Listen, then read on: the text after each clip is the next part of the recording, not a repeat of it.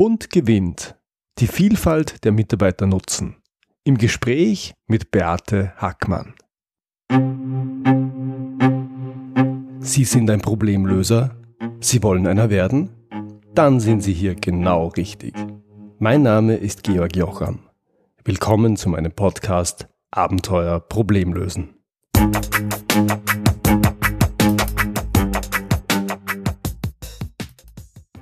Heute habe ich eine spannende Autorin bei mir im Podcast zu Gast. Beate Hackmann hat eben das Buch Bund gewinnt veröffentlicht. Und Bund gewinnt ist auch ein Thema, das mir persönlich sehr am Herzen liegt. Teams, die aus den unterschiedlichsten Menschen zusammengewürfelt sind, lösen Probleme weniger eindimensional und damit besser. Grund genug also, mehr Farbe in die Teams zu bringen, sei es in der Linie oder im Projektgeschäft. In den Episoden Nummer 57 und 60 bin ich ja schon ausführlich auf die Biber-Adler-Bär-Systematik eingegangen und wie man damit Teams besser aufstellen kann. Auch da zeigt sich, dass Teams bessere Leistung bringen und erfolgreicher sind, wenn sie unterschiedliche Persönlichkeitstypen und unterschiedliche Kompetenzen mit an Bord haben. Nächste Woche geht endlich auch der Biberadler Bär Online-Test live, der für meine Hörer zu Beginn kostenlos sein wird. Alle Infos dazu wird es in meinem Newsletter geben. Dafür kann man sich jederzeit unter www.georgjocham.com anmelden. Und noch was? In der letzten Episode habe ich berichtet, dass ich knapp an der 200er Grenze bei iTunes-Bewertungen in Deutschland und Österreich bin und um Unterstützung an der Stelle gebeten. Diese Schallmauer ist gefallen, es sind jetzt knapp über 200 Bewertungen. Vielen Dank dafür. Hier aber mein Gespräch mit Beate Hackmann. Beate, herzlich willkommen, schönen Abend aus Wien. Ja, hallo Georg, freue mich, dass wir miteinander sprechen. Ja, danke, dass du heute dabei sein kannst. Beate, du hast ein tolles Buch geschrieben, über das wir uns noch ausführlich unterhalten werden. Bevor wir aber über dein Buch sprechen, würde ich gerne mit dir ein bisschen über deine Biografie sprechen oder genauer über deine Biografien. Du hast nämlich zwei. Und mich würde da gleich interessieren, wie kann denn das sein, dass man zwei Biografien hat? Ja, da frage ich dich gleich zurück. Wer hat nicht vielleicht zwei? Also viele träumen ja schon mal von einer beruflichen Veränderung ohne die zu realisieren. Aber viele sind mittlerweile auch auf dem Weg, orientieren sich nochmal neu beruflich, verändern sich, vielleicht in der gleichen Branche oder sie steigen sogar ganz aus. Also es ist gar nicht mehr so selten. Mhm. Also irgendwann vielleicht die Entscheidung treffen und aussteigen. Ich selber habe es gemacht mit dem zarten Alter von 50 Jahren, wo dann schon viele die Hände beim Kopf zusammenschlagen. Aber ich kann allen sagen, es kann gut funktionieren. Ich bin also ausgestiegen und habe dann auch wirklich viele kennengelernt, was ich auch gar nicht in meiner Aufmerksamkeit hatte, die das tatsächlich auch gemacht haben, auch aus durchaus erfolgreichen Lebensläufen.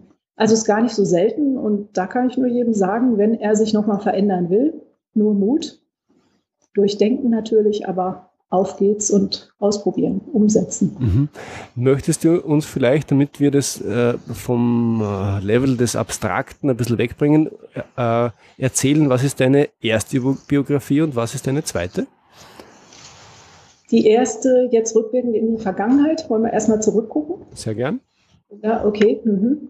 Ja, das, ähm, wir hatten es schon mal kurz davon, Biografie des Scheiterns. Ich würde das so nennen, wenn wir zurückgucken. Also ich komme aus dem Finanzwesen, habe eine langjährige Karriere im Bankenbereich hinter mir, war 13 Jahre Vorstand einer Bank, kann man sehr erfolgreich nennen, das Eigenkapital mehr als verdoppelt, die Fluktuation beendet, das war früher üblich, da die Bank aus einer schwierigen Lage geholt.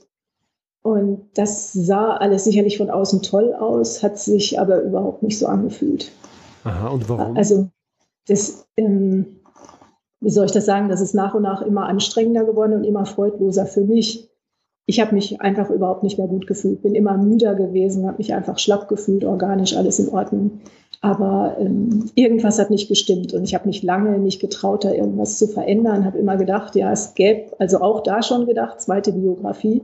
Schön wäre es, man könnte noch mal was anderes machen. Habe auch Ausbildungen gemacht, nebenbei so eine Körperausbildung, Feldenkreistraining Und dann kamen noch gewisse Turbulenzen, sage ich mal dazu, und dann habe ich selber gekündigt. Das wäre ja jetzt noch kein Scheitern an sich.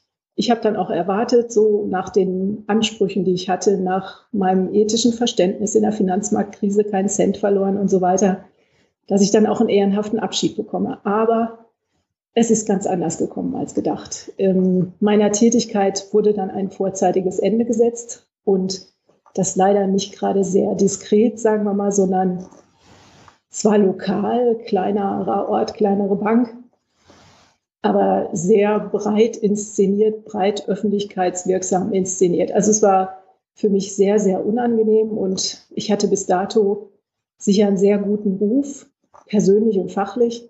Und der war dann völlig ruiniert. Also wenn ich da mal ein Bild benutzen darf, das war dann so mein Eindruck. Ich habe einen Tritt gekriegt, bin weit geflogen und dann mit dem Gesicht im Schlamm gelandet. Aha, quasi, also, quasi eine ja. öffentliche Hinrichtung. Ja, so, genau, so kann man sagen, genau. Okay. Und all das, was ich gedacht habe, wofür ich gestanden habe, war dann erstmal auch in meinem Inneren so vernichtet. Also ich war völlig, völlig unten, kann man sagen, mhm. aus den höchsten Ansprüchen, ja. Wie ging es dir da nach Jahren des Erfolges, mh, hm, ja, so öffentlich hingerichtet zu werden? Was macht das mit einem? Also ich war, glaube ich, wirklich verzweifelt dann, weil ich habe das auch alles gar nicht verstanden. Ich habe das versucht, irgendwie logisch nachzuvollziehen, wie es dazu kommen kann und warum mir das passiert ist und habe dann auch noch die Schuld bei mir gesucht, wie, was habe ich jetzt falsch gemacht und so weiter.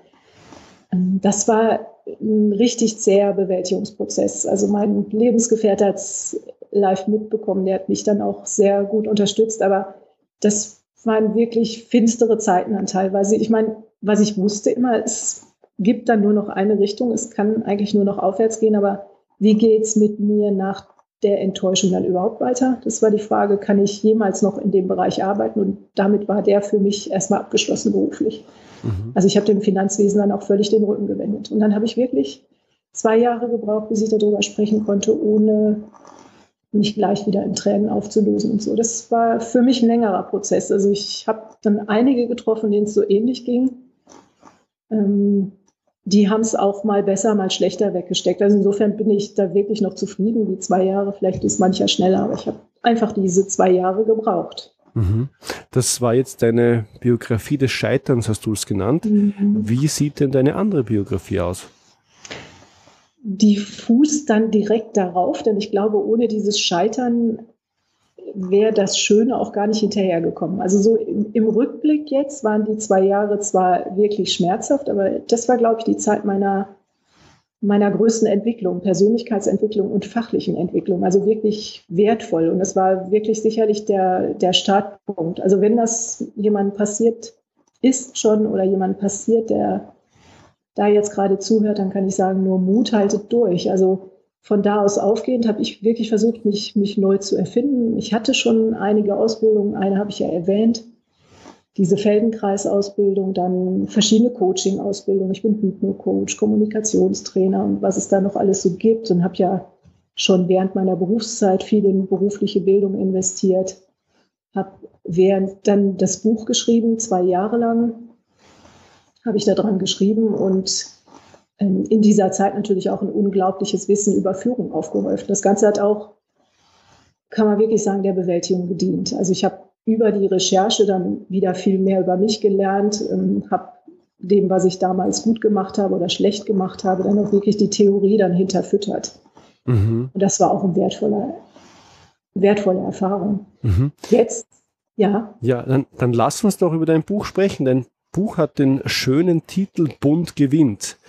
Ähm, worum es denn da? Bund gewinnt, genau. Der Titel sagt es schon. Wir sprechen über Vielfalt, Heterogenität, welches Wort man auch immer benutzen will. Ich habe angefangen mit dem Männer-Frauen-Thema. Das war auch noch so ein Blick zurück auf die Arbeit, um mit dem Antritt, das versuche ich eigentlich immer, Dinge besser zu machen, wie man etwas wirklich schöner machen kann. Und das war mehr Richtung Gleichstellung gedacht, also Mann-Frau-Thema.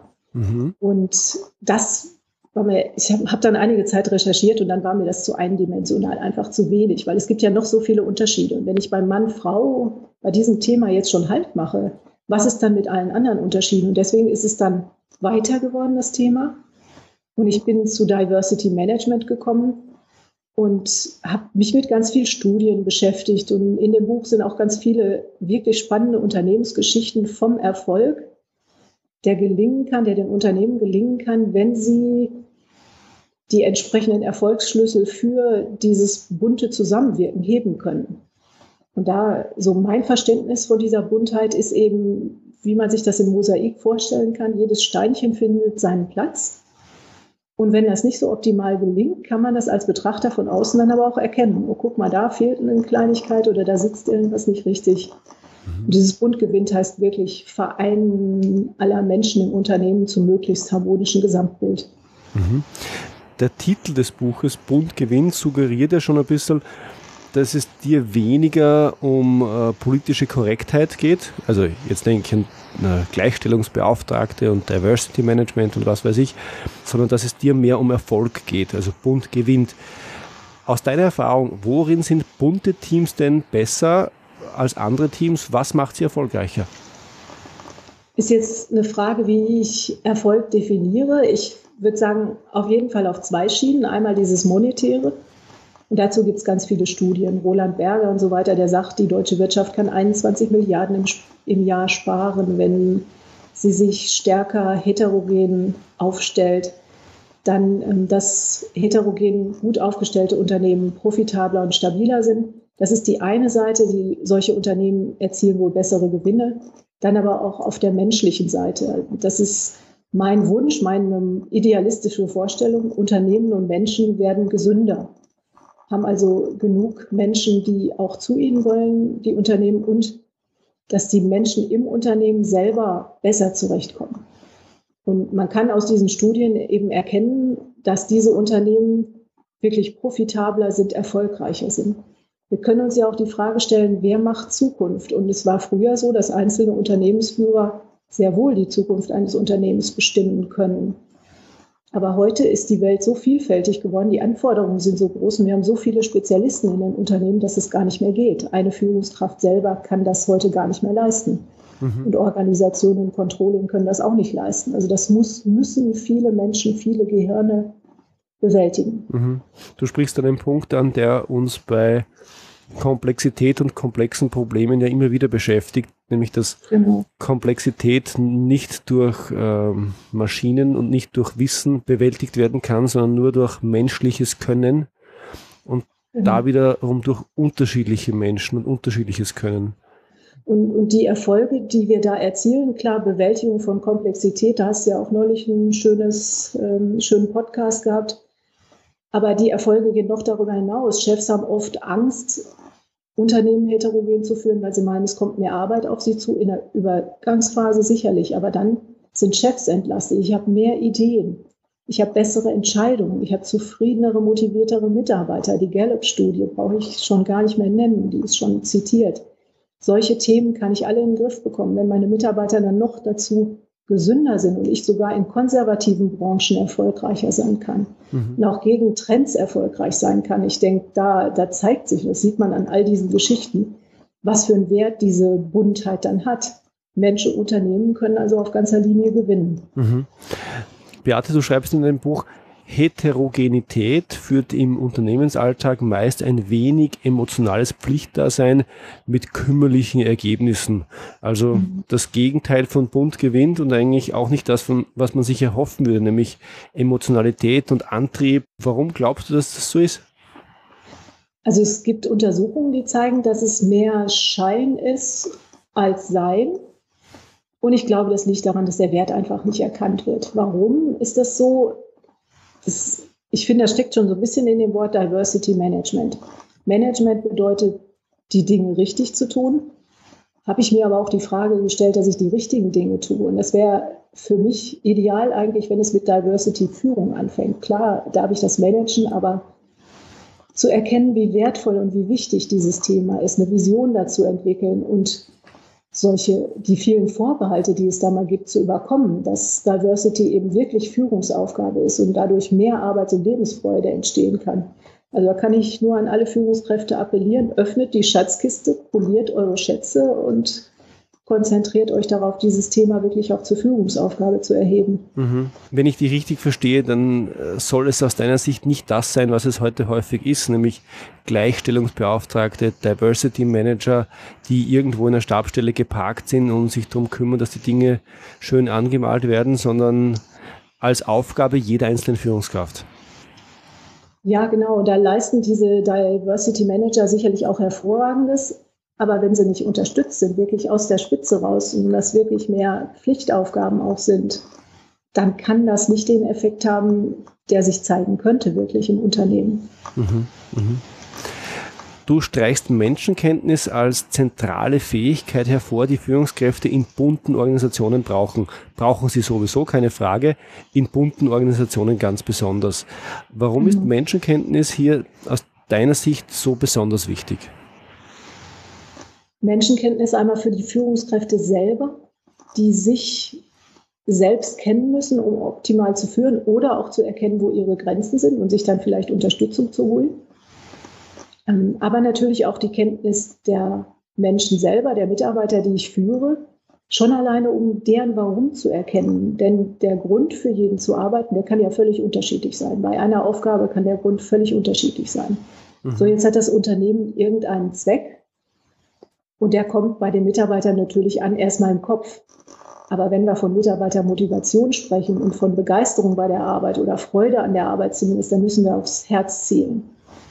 Und schon alleine deswegen brauche ich diese Menschenkenntnis, damit ich diese, diesen Unternehmenszweck, die Vision wirklich vom Hirn auch ins Herz transportieren kann. Mhm. Und ich bin auch der Meinung, Menschenkenntnis, ich muss jetzt nicht Psychologie studiert haben, sondern du hast zum Beispiel so ein schönes Modell mit Biber, Adler und Bär. Das reicht für mich schon vollkommen, um da Zugang zu finden, dahin, dass ich erstmal erkenne, ja, die Menschen sind vielfältig und ich kann mit dem Biber so und so umgehen und mit dem Bär so und so. Also da einfach eine Sensibilität zu entwickeln, das halte ich für extrem wichtig. Beate, danke für dieses Stichwort. Du bist ja meine erste Interviewpartnerin hier im Podcast, die sich auch dem Biber-Adler-Bär-Test unterziehen durfte. Jetzt natürlich mhm. interessant, was bist du denn? Ja, du hast mir die Auswertung geschickt und ich bin da sehr ausgewogen, glaube ich. Ich habe keine Ausreißer nach oben. Also ich habe von jedem etwas in mir. Vielleicht ist das jetzt auch gerade eine Stärke, wenn man eben, so wie ich jetzt rausgeht in Unternehmen als Business Coach und so weiter, dass ich dann auf jedem Teil des Klaviers spielen kann. Das kann auf jeden Fall sehr gut sein. Ja. Das Thema Buntheit und ähm, Diversity, ich kann mir vorstellen, dass das bei manchen Menschen auch Ängste auslöst. Hast du denn damit auch schon Erfahrung? Ja, auch. Also ich erlebe es ja in meinem Unternehmensalltag, wenn ich eben rausgehe oder im Moment als Interimsmanager, Immer wieder trifft man dann auf Menschen, die angststarke Führungspersönlichkeiten halt vorwiegen, die auch Angst haben, irgendwas abzugeben. Die möchten nicht gerne. Man sieht, selten mehrere starke Löwen nebeneinander sitzen. Einerseits sind diese starken Führungskräfte dann halt auch Galionsfiguren des Unternehmens. Andererseits stehen sie dann halt leider auch manchmal im Weg. Sie möchten nicht abgeben. Also es ist eine Angst, irgendwas zu verlieren oder vielleicht auch eine Angst davor, wenn andere sich entfalten dass dann der Raum insgesamt enger wird. Ich glaube nicht daran. Ich glaube, dass der Raum insgesamt sich immer mehr ausweitet, dass das Unternehmen selber mehr Platz einnehmen kann. Mhm.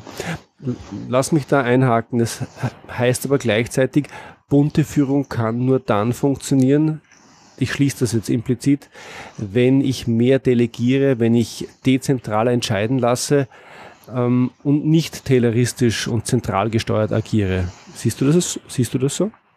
Auf jeden Fall. Also ich äh, habe neulich noch gehört, Vertrauen ist gut, Kontrolle ist besser und genau daran glaube ich nicht.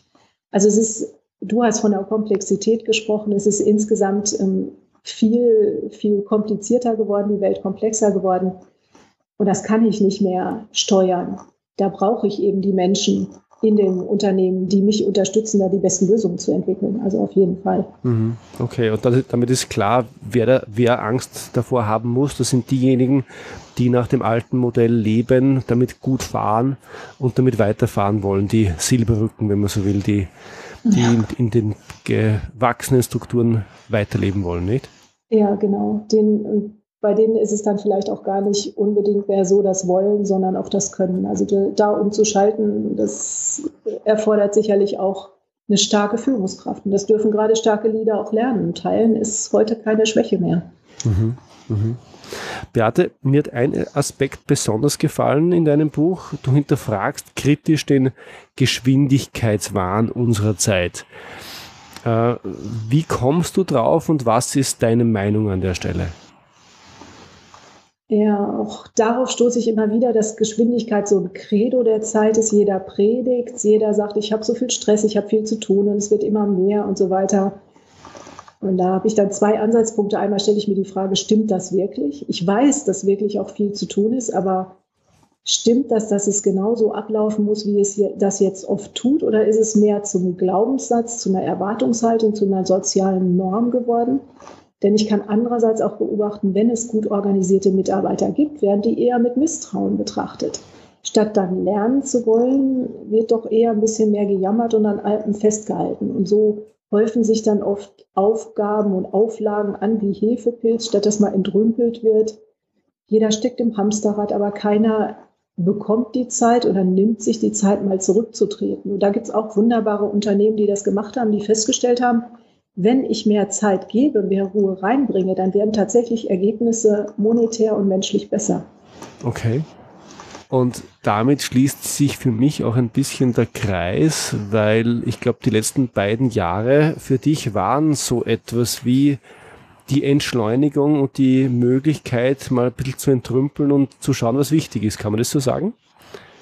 Ja, das stimmt auf jeden Fall. Also dadurch, dass ich ausgestiegen bin und dann mir auch etwas Zeit hinterher genommen habe, genau, mich konzentriert habe auf bestimmte Dinge, ist es mir echt möglich geworden, wie bei Steve Jobs jetzt mit diesem äh, Verknüpfen, Neuverknüpfen der Fäden oder Verbinden der Punkte, um praktisch wirklich ein neues Leben zu entwickeln. Also mir hat das ungemein gut getan. Und da war eben Basis das Scheitern, das wir schon angesprochen haben, genau.